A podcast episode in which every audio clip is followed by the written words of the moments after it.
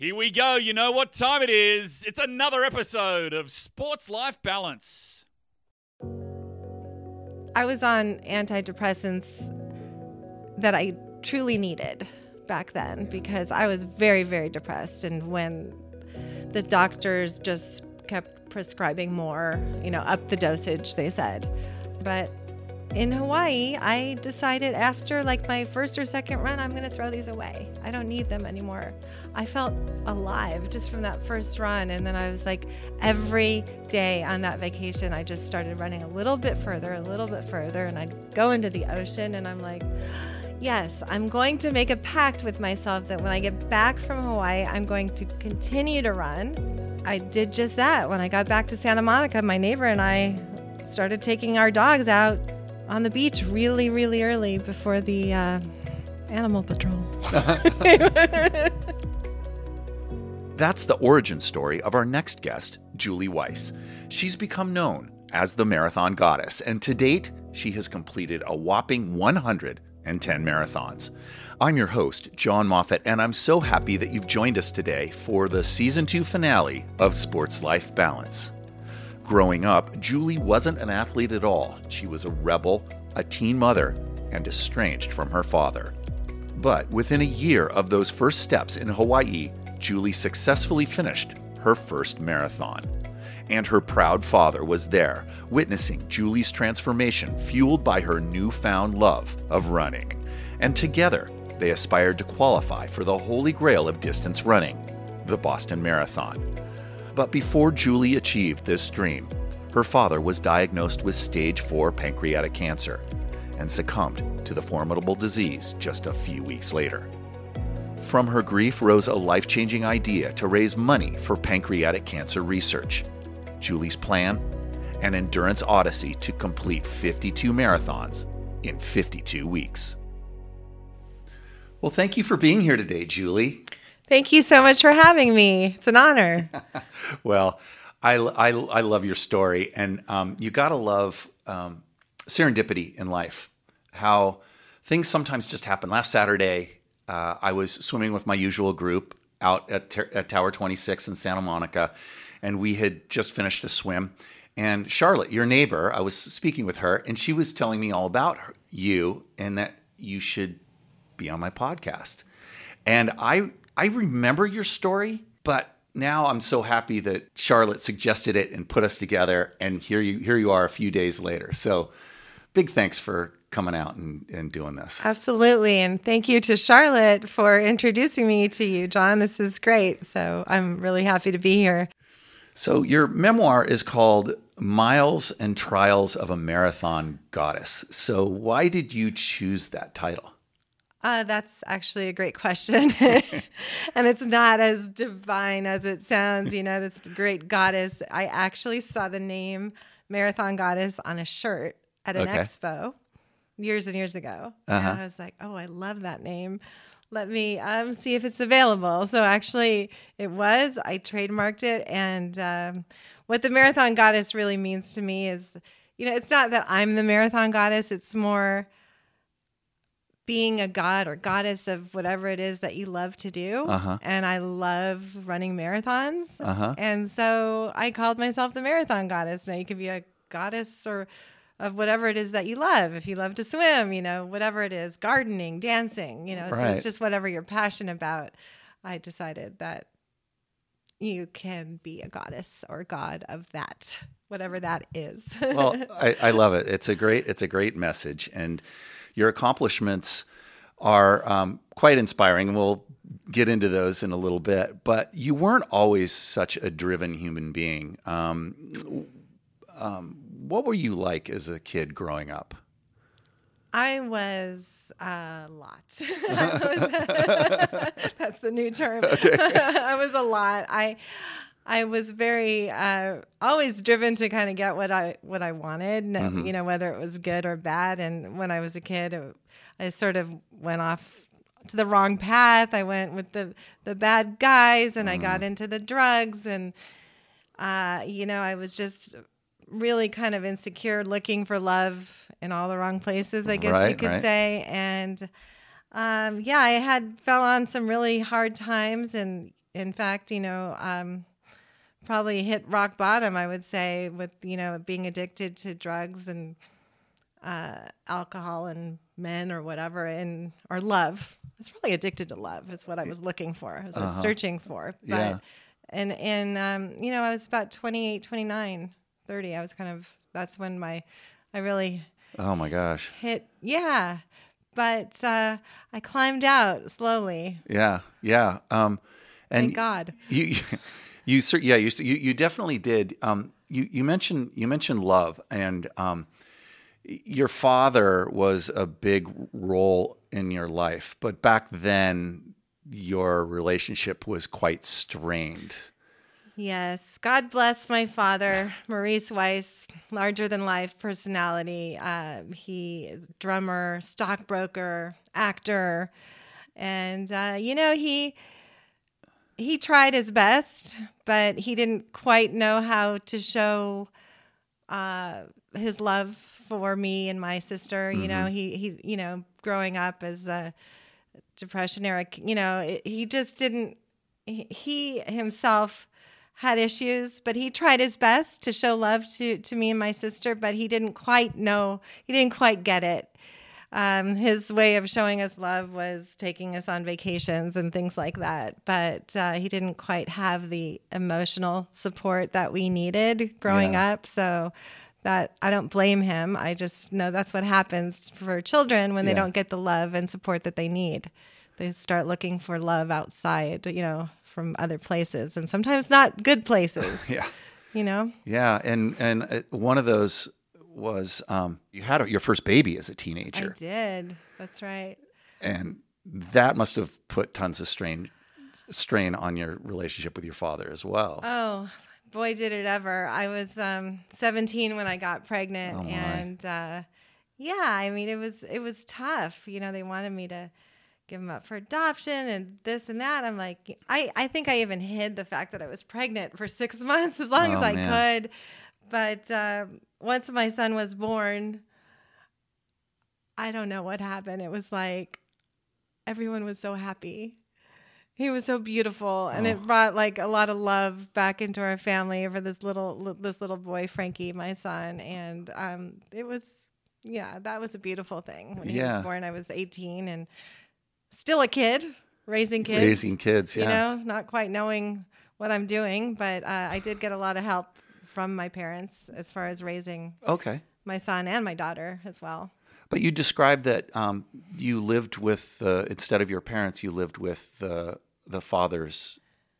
the- ah, Frank, yes, yes, Frank Senior, right? Yeah, yeah. You lived Right. with his parents, and I mean, y- it sounded like you had quite a nice existence and relationship with them. You know, I I love his family. Frank um, is is the, my children's father, and he is he's really fun, and he's uh, from Mexico, and they have this wonderful family of love and support and food, and you know, and I felt welcome there. I really did. Yeah. And so I I went sort of I drifted. I was drifting back and forth. Yeah, yeah. No, I mean, and and you describe you describe in in the book as that there was some dysfunction there between you and Frank. Some Oh yeah, I- issues in the relationship, Absolutely. and it really is part of you know what led you to really kind of hitting rock bottom, wasn't it? well, you could say that I went from the frying pan into the fire. How so? with Frank. Um, Frank was, you know, Frank is the father of my children, and uh, you know, our relationship was was we were kids. You know, we were still Yeah. children, and um, he was in and out of jail a lot. You know, Oh, but I, I loved him, and I loved his family. I loved the culture. You know, uh, and I was very dedicated to making our relationship work and our marriage work. But he was in and out of jail so many times, and I, you know, I then I met someone else that was just um, hmm, the fire. the fire. That's the fire that you're speaking of. Yeah. Yeah. So yeah, So you, I mean, the fact of the matter is, is that you're you're dep- you're getting depressed and dealing with medications, and and you had weight gain, and you just felt terrible about yourself, right? I sadly I did. I I was stuck. You know, I was a single young mom raising Yeah. now two kids. You know, and just really going through the motions of my daily life. Yeah. Not exercising very much, very little. You know, um, Yeah. eating bad food. And just going through the motions and Right. not really making any progress in, in my life. I, I did the best I could, you Right. know, but it was tough. Right. Well, uh, something something happened in your life that really affected you positively, and it started with your father. You- You mentioned that he would take you on trips. Your father taking you and the rest of the family to Hawaii. Um, something happened where that changed your life. Just describe that moment Oh, on the beach. Thank you. I'm actually getting goosebumps as you say that. That's a beautiful thing. I, when my father decided to take us all to Hawaii, I thought, okay, this is it. I'm gonna change my life. I'm gonna do something. I'm gonna start running when I get there. You know, Really? So you you set out to do this even beforehand? Well, I thought, you know, I I, I had been to Hawaii before, and Mm-hmm. I, but I thought, you know, I'm I'm so depressed, and I'm just gonna try to run Yeah. on the beach. I'm gonna see what it, you know, see what I can do, and and I did that first day. I went running, and I felt like a beached whale. Sadly, you know, I was, you know, but the um, energy from the ocean and the um, the sand and the air, something sort of awoke in me as I was running. I felt like I had run ten miles. It was probably one when I got back, maybe one or two, but. When I got back, my dad was there, like looking, you know, hey, you know, good job, you know, finally hearing some support from my dad and my mom was there and I was like, "Yeah, thanks." As I collapsed on collapsed onto the sand, but I decided to try again the next day, and it was that trip that I I was on antidepressants that I truly needed back then Yeah. because I was very very depressed, and when the doctors just kept prescribing more, you know, up the dosage, they said ah. that's what that was their suggestion but um in Hawaii, I decided after like my first or second run, I'm going to throw these away. I don't need them anymore. I felt alive just from that first run. And then I was like, every day on that vacation, I just started running a little bit further, a little bit further. And I'd go into the ocean and I'm like, yes, I'm going to make a pact with myself that when I get back from Hawaii, I'm going to continue to run. When I get back to Santa Monica, I'm going to run with my dog. And I uh, I did just that. When I got back to Santa Monica, my neighbor and I started taking our dogs out on the beach really, really early before the uh, animal patrol. So, so something just shifted in in you, and something also shifted. You mentioned it briefly about your dad. Something shifted between your relationship with him as well. Yeah, I I am so grateful that um, I felt that support from my dad. You know, for the very first time, it'd been a long time since he was proud of me um, for starting to run and change my life. I knew something was missing deep down inside. You know, as I'm living this unhealthy lifestyle, I knew that I needed, and I when I felt his support and him being proud of me, I and believing in me, I started to believe in myself. And then I just sort of really loved running, you know, and I got back and I just continued to run and and I guess you could say I got bit by the running bug, maybe. Well, yeah, I, I, I- think yes, I can see that, but also there is, I believe that there is a transformative nature to sports and athletics, and it's it's also meditative in that for me, one of the reasons I started swimming was that it it cooled the demons. It it put them aside for a while. And I was doing something that was just for me and I was inside my own head. And there's just a magic to that. Absolutely. There's a huge shift, a huge transformation when you start doing something for yourself, something good for yourself. And when you start believing in yourself. And for me, it was um, night and day. I mean, when I got back and I continued to run in the, those mornings, um, I felt alive again. Like something in me awoke. Wow. It was like the goddess, you know, something. I just felt like this is it. This is what I've been missing my my whole life. You know, I, I ran a little bit as a little kid, and Yeah. I used to love running, and um, you know, this is what I felt like.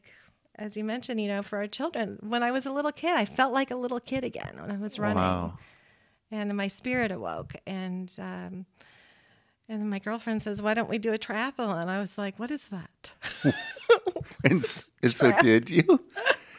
i did. We we signed up for i believe it was the 2007 la tri and um, without much training i think i rented a bike.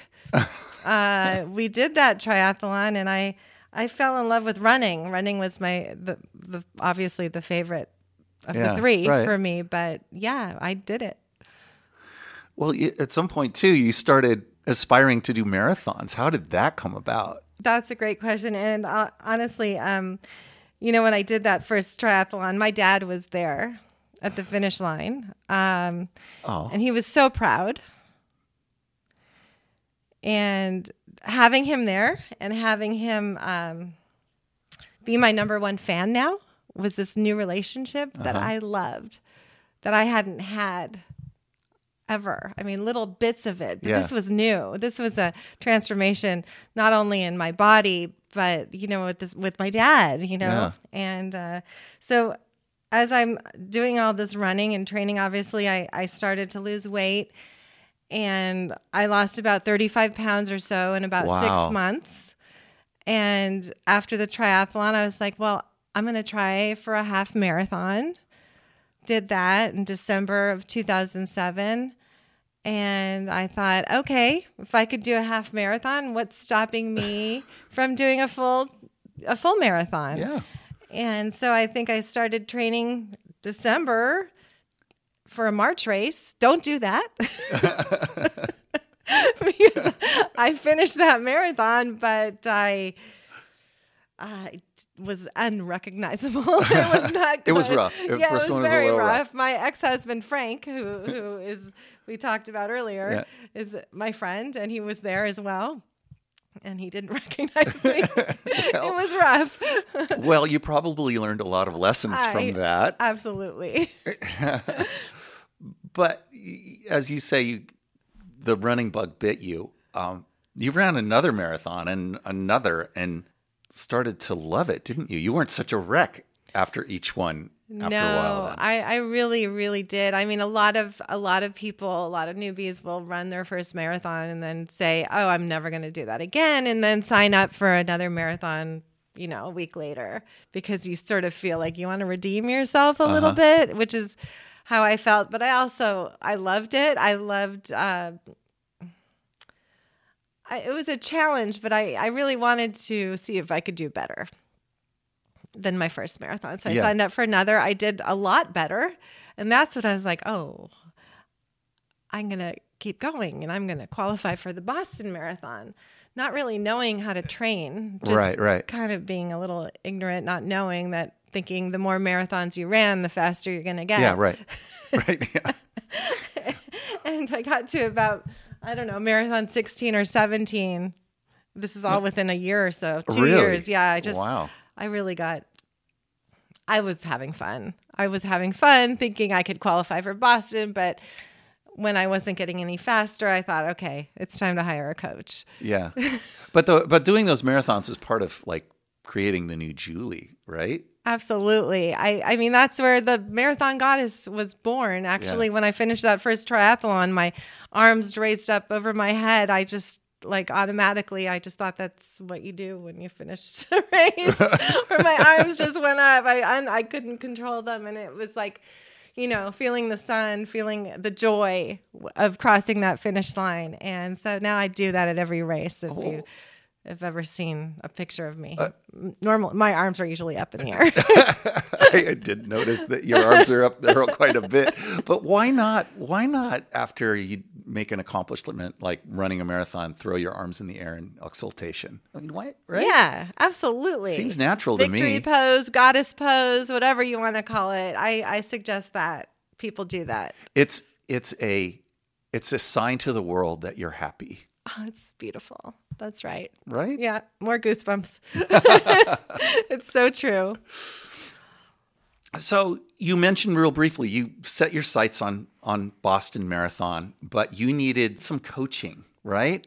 Yes, and and let me take you back a little bit because it was my father who told me to join a running club, which is the Los Angeles Roadrunners. So during you were, during this time you were running with a group of people.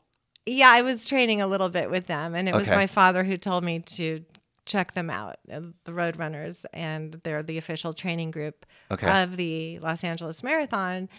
And I would always see this one guy there who was this pace leader coach that always had a group of people around him, and I could never get to him because everybody wanted his knowledge and Yeah. to talk to him. And I'm like, I need to talk to him. His name was David Levine. Okay. And so I um, finally got around to talking to him and asked if he would create a schedule for me to Okay. qualify for Boston. And uh, he said no. Oh gosh, why? he was busy working on a book, uh, The Complete Idiot's Guide to Marathon Training. he wrote that? He co-wrote that book. Yeah. oh, so that's awesome. I um, was obviously determined to get him to create a schedule for me. So I showed up at the track one night, you know, a little flirting here and there. Doesn't hurt, right? There's a will, there's a way. and I finally got him to create a schedule for me.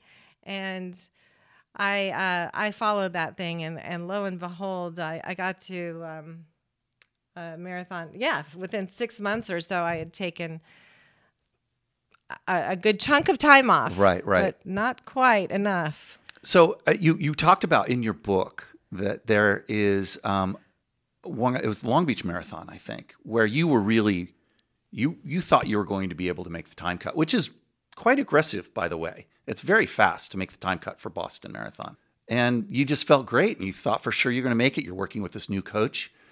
What happened? I I was uh, I was on pace. I saw my coach at uh, mile twenty, David. I also saw Rod Dixon, who you may know, who won the New York City Marathon in two, 2000 something. But Oh wow, don't know him. anyways, they're both coaches. And I stopped to give Rod a hug. I stopped to give David a hug oh, and I was like, I I just missed it by two minutes. I don't know if it was the hugs. I don't know if it was going out too fast, but I think it was the hugs. I, I was I was you know I was pretty disappointed. I you know I ran. I think it was a um boy I needed a three fifty and I ran a three fifty two or something like that Right, at the right. And I was disappointed. My dad said, Don't worry. It's okay. You're under four hours. You're going to get it. He was always so proud of me, Right. no matter what my marathon time was. Uh, however, um, I wasn't nearly as devastated as the news that I would get the very next day when my mom called to tell me that my father had been diagnosed with stage four pancreatic cancer and there was nothing the doctors could do. wow, that's And I said to him, Don't worry, you're going to make it. And I'm going to qualify for Boston, and you're going to come and see me qualify. But sadly, my father passed away just 35 days after his Oh my gosh. diagnosis. And 10 days after that, I had my race in Sacramento uh huh. and anybody would have understood if I didn't run it, but I had Yeah. to. I had to. It's what is it? What he would have wanted you to do? Absolutely. He's he told me when he was sick, don't do anything different. don't stop training, keep going to work, do everything you can the same, Right. you know. Um, and I did everything I could to save him. Everything, I diets and you know going to the hospital back and forth, and I would train, and I would cry, you know, being running around Cheviot Hills by his bedside. I'd come back and I'd cry, but um, you know, when I ran that race in Sacramento, December fifth, two thousand ten. I knew he was with me. He had the best seat in the house. He was in my heart. He was the wind at my back. And it was one of those days where the stars just aligned. And and I qualified for Boston that day. Three hours, 47 minutes, 19 seconds. And um, I knew we had done it together. Wow. Just yet another illustration of um, how sports kind of somehow stitches together life in strange ways. It's like, uh, it's a beautiful story. Yeah, it, it's healing. Sports, there's there's definite definite healing there when you're doing sports and you're doing something you love, and that energy that comes from from it. You know, it's not only heals you, but other people that are watching you, inspires so many people that you don't even know. You have no idea. Oh, for sure. I mean, think about all the people that you've inspired through the years with all of your endeavors. Thank you. You too. Well, I'm, I now would like to just continue telling the stories of folks like you and and um, in with this podcast. And that's the whole point. Is is um, there's these wonderful things that happen within sports that we carry with us through our lives, and those lessons are useful to others. Absolutely. I'm happy to have the opportunity to share it. the good and the bad and all of it. yeah, well, it, no one no one said that aspiration in sports is going to be easy, and life does get in the way. Um, but that's also one more lesson about how you get through and persevere. Um, for your dad's memorial, after you, I believe it was after you made the cut or after you made the Boston cut, but you brought your coach David to meet the family that was like kind of uh, something was going on there. Yeah, David, um, such a great guy. I I didn't really I didn't I didn't know until I kissed him that night. And when I kissed him, I was like, uh oh. uh oh. There's something there. And um, yeah, he just became first my best friend, you know, and uh, and such a great coach, great friend, so supportive, and um, you know everybody loves David, and he just kind of makes you feel like everything's going to be okay. Yeah. he has that effect on Uh-huh. people, and I think I I clung on to that, you know, and uh, never let go because he really does have this calming effect on people, and um, so. David is um, now actually the head coach of the LA Roadrunners, believe it or not, and also my husband. But we can get into that later. So there was something there for sure. Yeah. Um, well, um, at at some point too, so I believe soon after your father's passing, you um, you quite understandably were deeply motivated to do something about pancreatic cancer. Uh, what was it that you what what was it that you were trying to set out to do? well, when I found out about the statistics of pancreatic cancer, I I knew I needed to do something. I, you know, the third leading cause of cancer death in the United States. It it was about a at the time uh, only about five year five percent live after five years. Oh, it's gosh. something. It's just Insidious. terrible. You know, Yeah. just terrible. The, and I thought this is unacceptable. I don't want anyone to have to suffer like my dad did and not even have a fighting chance Yeah. or you know our family i don't want other families to have to go through that and so i had seen one person I, I on facebook do something crazy like run 52 marathons in 52 weeks and i was like you know what i can do that i think i can do that i was like david can i do that I actually woke up one morning i'm like i'm gonna do it really you know it was kind of like a half baked idea and i Uh-huh. was like but then I was just so inspired and so on fire. Like, yes, this is what I'm going to do. I'm going to run 52 marathons in 52 weeks. I'm going to raise a ton of money. I'm still trying to raise a million dollars. We're we're getting there, you know. And I don't know how I'm going to do it with a full time job. You know, my children were older, but I still was determined. I'm going to do this, and nothing's going to stop me. I know it sounds crazy. Oh, of course, and that's why that's why it gained so much attention. But you know, this is as you as you were saying, this is basically an outrageously ambitious goal. I mean, just by any measure, um, and you made it even. It was even more difficult because not only were you balancing a full time job, but you were you had to fly or like you would go and you would do a marathon on a weekend like weekend warrior but you came back and worked the whole week and then you do it again how the heck did you pull that off a lot of coffee. no, I, I, you know, it was it wasn't easy. I I, I have to admit, the first five marathons or so, um, my body was in shock. But the the traveling alone was probably more taxing. You know, all this back and forth and getting back to your job and um, leaving sometimes on a Friday, traveling to another state, doing the marathon on a Sunday, coming back uh, it was exhausting. It was taxing, and I, uh, you know, I cho- I had my whole schedule picked out in like one night. Though I I went through and I chose all the downhill. No, I'm just kidding. The they didn't have downhill marathons, that, but um, no, I I you know I, I did it's the best I could with my schedule.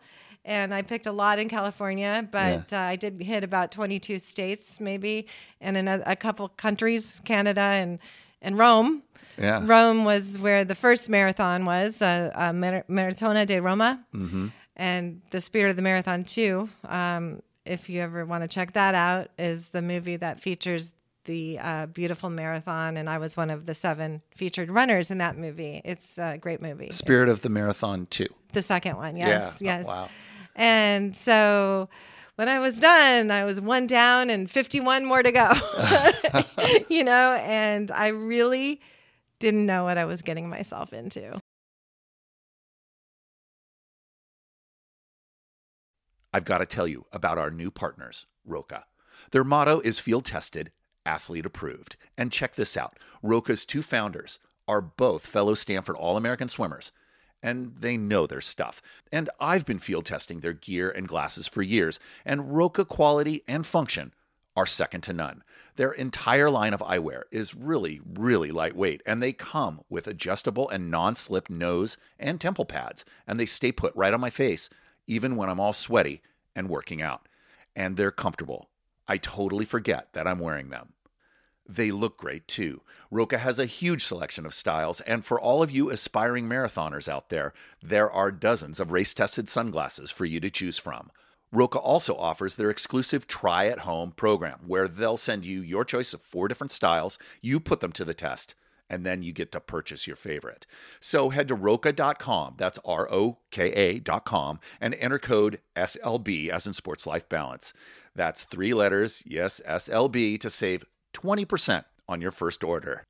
And now, back to Marathon Goddess, Julie Weiss. I was one down and 51 more to go, you know, and I really didn't know what I was getting myself into. Yeah.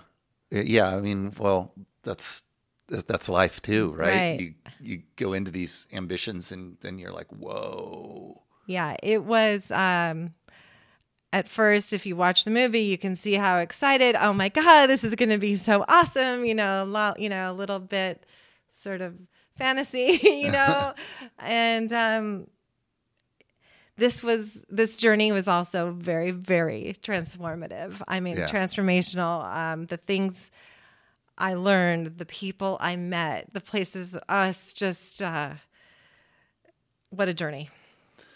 Yeah, and it, it- it must have gotten really rough, but you know, by now you and David were obviously a couple, but he was also your coach and was able to help you out really on a daily basis. But also your community, you know, not only the running community, but the um, um, the pancreatic cancer research community, the the whole village was behind you. Yes, that's the that was the most beautiful part about the journey is the people that I met and this village of you know almost like a family. Um, when I got to marathon number five, I realized that these marathons were you know they were hard mm-hmm. and all of that, but you know I didn't want this to be about the marathons or me this needed to be about the people that I was running for. This needed, Oh. you know, so I was running for my dad, but I really wanted to meet people that were, you know, survivors and people who were battling or others who may may have lost someone and that's when I decided that's when my journey really changed when I decided to ded- start dedicating each marathon to somebody affected by pancreatic cancer. Wow. And that took on a whole new meaning, a whole new life. Now I was running for these people and these families, and some of them even came out to run with me. And it was the most beautiful experience. You know, the memories. Um, sadly, we lost some people along the way, but those um, memories and the hope that we raised, and the awareness that we raised, and the love um, and the joy that it brought to these families that's what that's what it was about and that's what kept me going Yeah. when it got really really tough Yeah.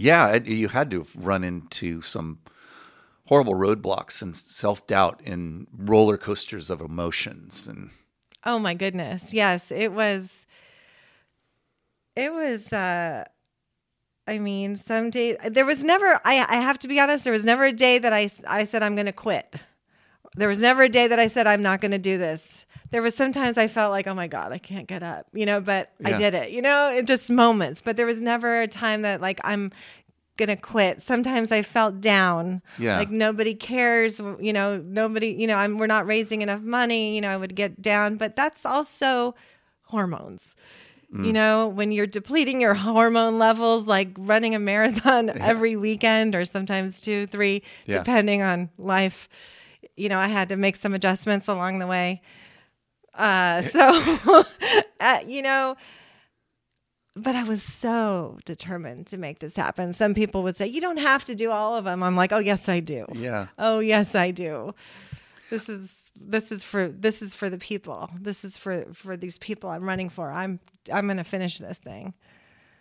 yeah, I, it's, and that's yet another beautiful thing about anybody in life who is who is able to achieve big things, things that a lot of people didn't think they could do, and maybe even including themselves, is is that the people that do that, they get through those rough patches. They their ambition is bigger than the obstacle. And and it's just such a huge life's lesson to learn that if you want to achieve those things, that's what you have to do. And it's painful. It can be very yeah, it can be painful. Um but I think you've really got to believe it. You've really got to believe that you can do it. Is what it comes down Yeah. to when I when I qualified for Boston, I believed that I could do it with all my heart and all my soul.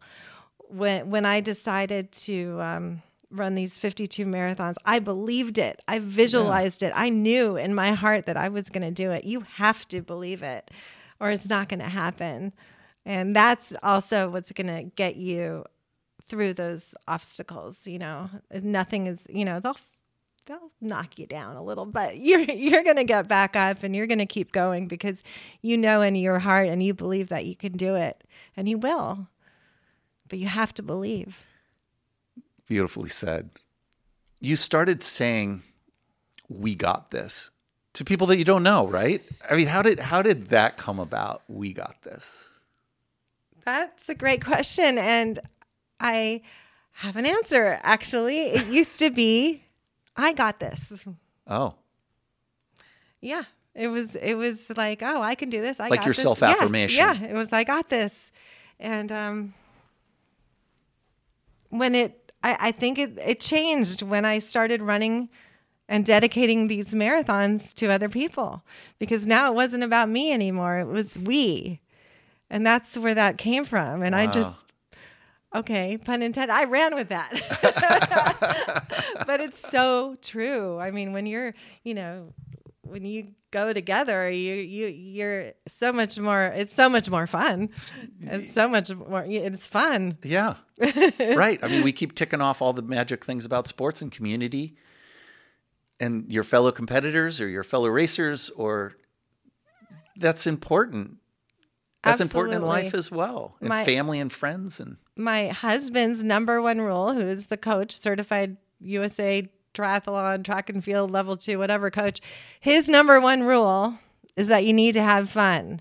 And his number two rule is that if you're not having fun, you need to go back. Like if you're injured, whatever it is, you got to fix it, you got to heal and come back to where you're having fun. That's his rule number one. And he couldn't be more right. I completely agree with you. that's for sure. So we got this. We do. Marathon number 52, the LA Marathon, was a year, one day removed from the day you started in Rome. Um, tell me what that was like running that final marathon in your hometown in front of all your home peeps. That was that day, March 17th, 2013, was surreal. It was like, it was surreal Uh, to have all my family there, to have my road runner friends, to have all my running friends, to have my pancreatic cancer village there. Um, and not to mention the amount of press that we got that day. I mean, I had CNN in the car with me. I had the uh, Today Show running behind me. you know, um, it, it was the amount of money and the amount of awareness that we raised. Uh, it just kind of all culminated that day, and um, I've got more goosebumps as I'm talking. It's just, it was it was surreal and it was um you know running down hollywood boulevard and um singing and it was so much joy. There was so much joy and you know a lot of people were asking me you know what do you feel like as you're about to to make that turn on the final stretch of your final 50 second marathon? I'm like i i couldn't even talk. I was like I just couldn't believe it, you know? And and it comes down to really the people that I met along the way in this journey, which um, one of them I picked up at mile 25, who is um, my dear friend, God bless her, Lupe uh, Romero de la Cruz, um, three time pancreatic cancer survivor, marathon runner.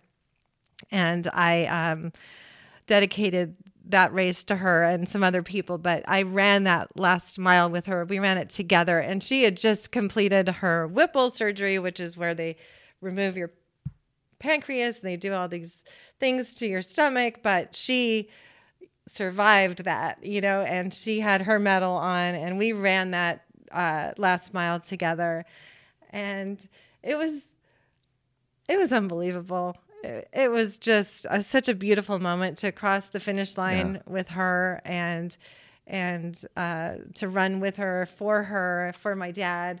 And I had these two purple balloons that I was running with that day, and I like crossed the finish line. I let one go for my dad, and I let another one go for all the people that are affected by pancreatic cancer. And I said, pancreatic cancer is my only competitor out there, and we're going to beat it. How did um, this 52 marathons and 52 weeks change you?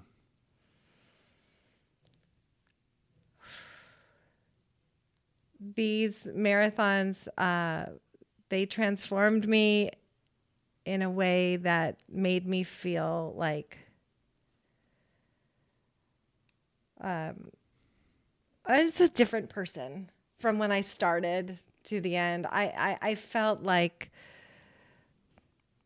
I felt I don't know. I don't think powerful is the right word, but I felt like I made made a great dent in this dark like I was a light in this dark world of pancreatic cancer. Mm-hmm. I think that best explains it. You know that I brought I brought hope and I brought light to this to this terrible disease and showed and I wanted to show people that you can beat this. You can survive. You can if you donate, we can do this together. You know, so far to date, we've raised over seven hundred thousand wow. dollars. And um, you know, when I when I started running, it was a um, five year survival rate. You know, now it's double the survival rate. So, you know, I feel like I had a part in that. I, obviously, I'm not a cancer researcher, I, but I can run. Yeah. You know, yeah. I can do my part. And I, I felt like, I, I think it's the quote by C.S. Lewis really sums it up. You're never too old or too young to to have a new goal or a new dream because, you know, I started this journey in my 40s, and you know, here I am still running at, at 51, about to run my 110th marathon. You know, you can really do whatever it is that you set your mind to. You really can. And I think that's how it changed me. You know, it was um, first qualifying for Boston sort of sh- showed me that, but this was like a yeah. whole another level, a, a level of um, greatness, you know, of, yeah. of hope, of love, of inspira- inspiration, you know, showing people what's possible and that you can, um, you have the ability to change your life at any age, do great things. We can all do our part. That's amazing. Yes, and I agree and agree and agree. You know, this these for for an athlete, these in these incredible highs that athletes like yourself and many others are able to achieve, there's a letdown afterwards. It's hard. Oh yeah. It's it's hard. So, you know, I think anybody has experienced that, you know, something that you work toward your entire life and then suddenly it's gone. There's a there's a void there.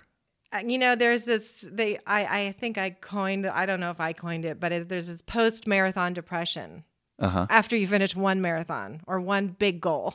You know, yeah. there's that letdown that you It's talk. a universal, yeah. Imagine 52 of them. No, I can't. Imagine when the cameras, the donations, mm-hmm. the running, everything just stops. Yeah. And yeah, my first David and I went through some struggles for sure and I I think I went back on antidepressants for a little while because I oh didn't gosh. know what to do. It, I was really lost. There was a period, it was about a year. It took me to sort of climb out of that.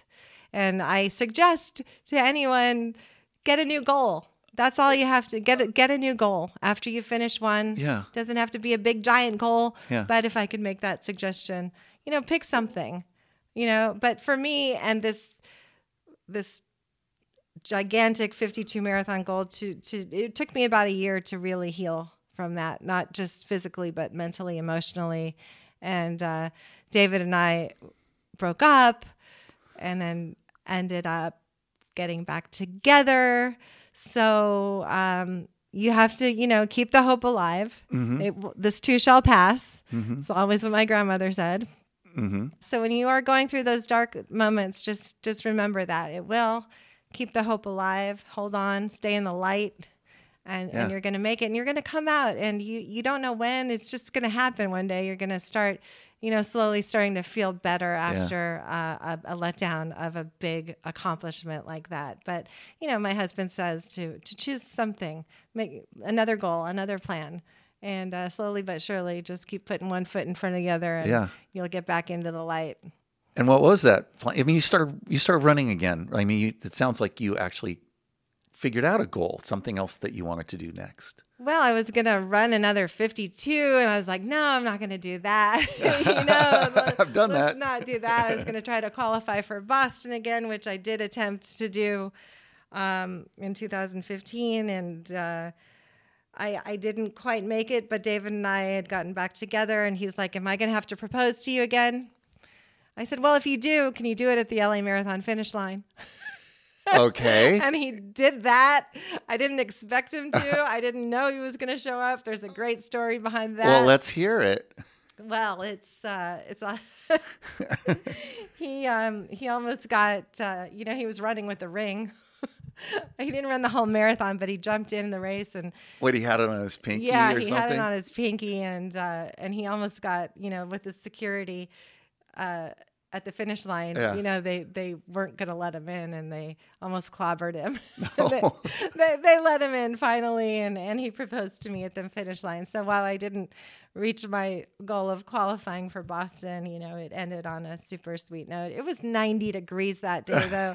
so, you know, I might have made it had it, but I got something better. yeah, You yeah. know? Little hot to make your Boston Yeah, marathon cuts, so- but perfect for a proposal. Oh, it was beautiful. You can you can Google it. It's it's all there on Channel Five well, if you want to see it. it's on video. Yeah. Oh, I love it. I didn't get to see it. I want to check that out. Um, you're still running, even through the pandemic. Um, I can tell you swimming in the ocean is one of the silver linings that I had throughout that ordeal that we're all through. Um, and later this year, I believe you will run your 110th marathon. That's right. The uh, 2021 Los Angeles Marathon will be my 110th marathon, and I am running it with um, with my friends, with the Roadrunners, uh, maybe even another person who you might want to bring onto your podcast. Her name is Jocelyn the Warrior, who is about to break the Guinness Book of World Records for her being the youngest woman to run 100 marathons. oh my gosh. She's 24. What? And so I am passing the torch. it's way easier. What did my uh, friend say?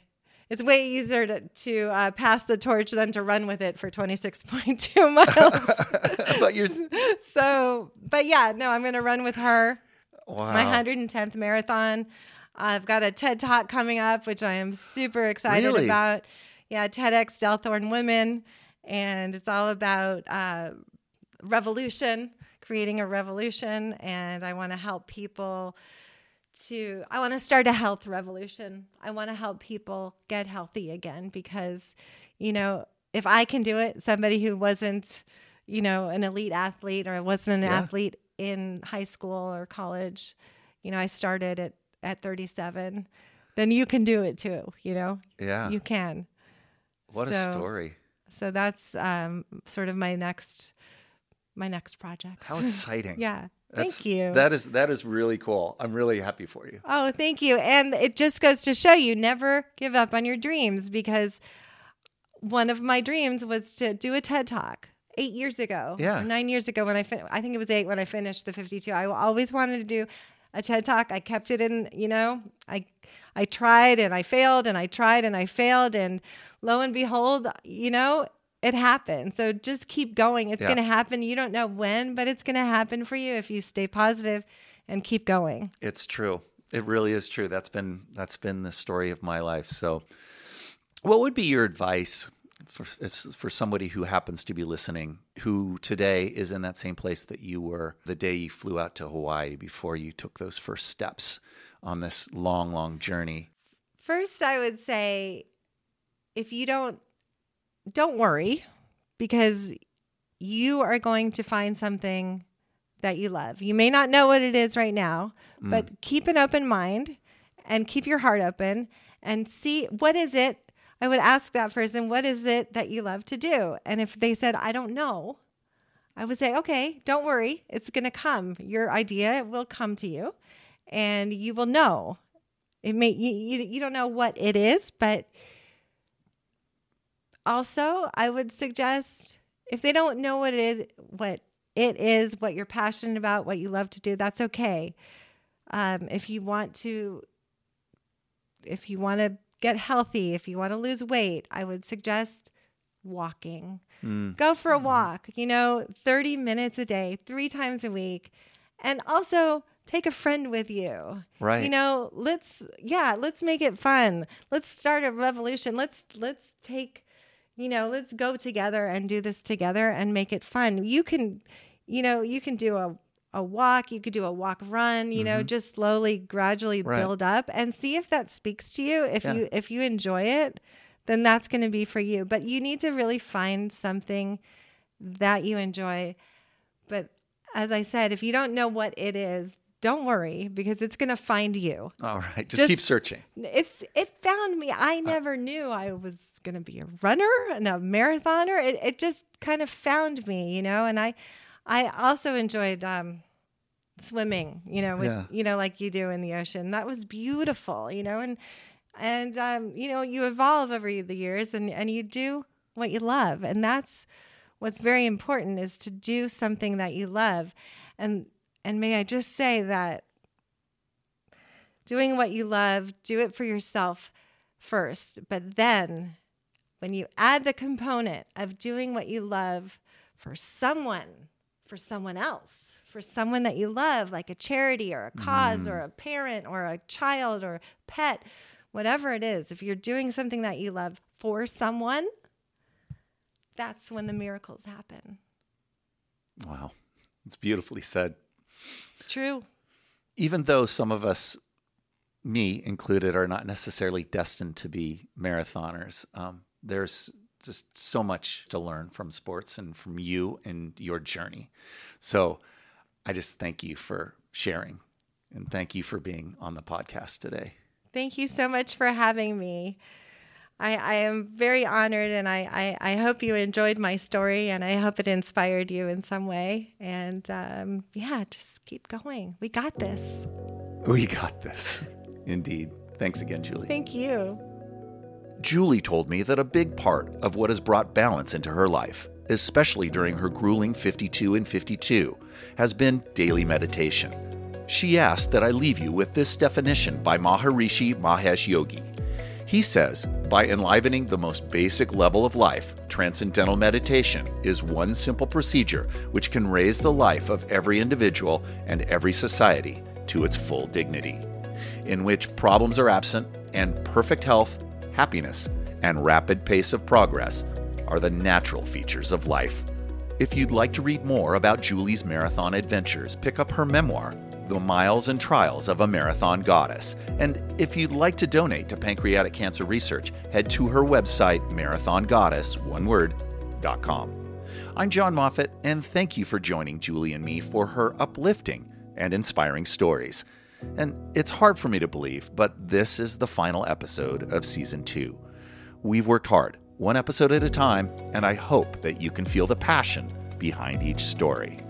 And perhaps like a marathon, we need a little break. But we'll be back after the new year.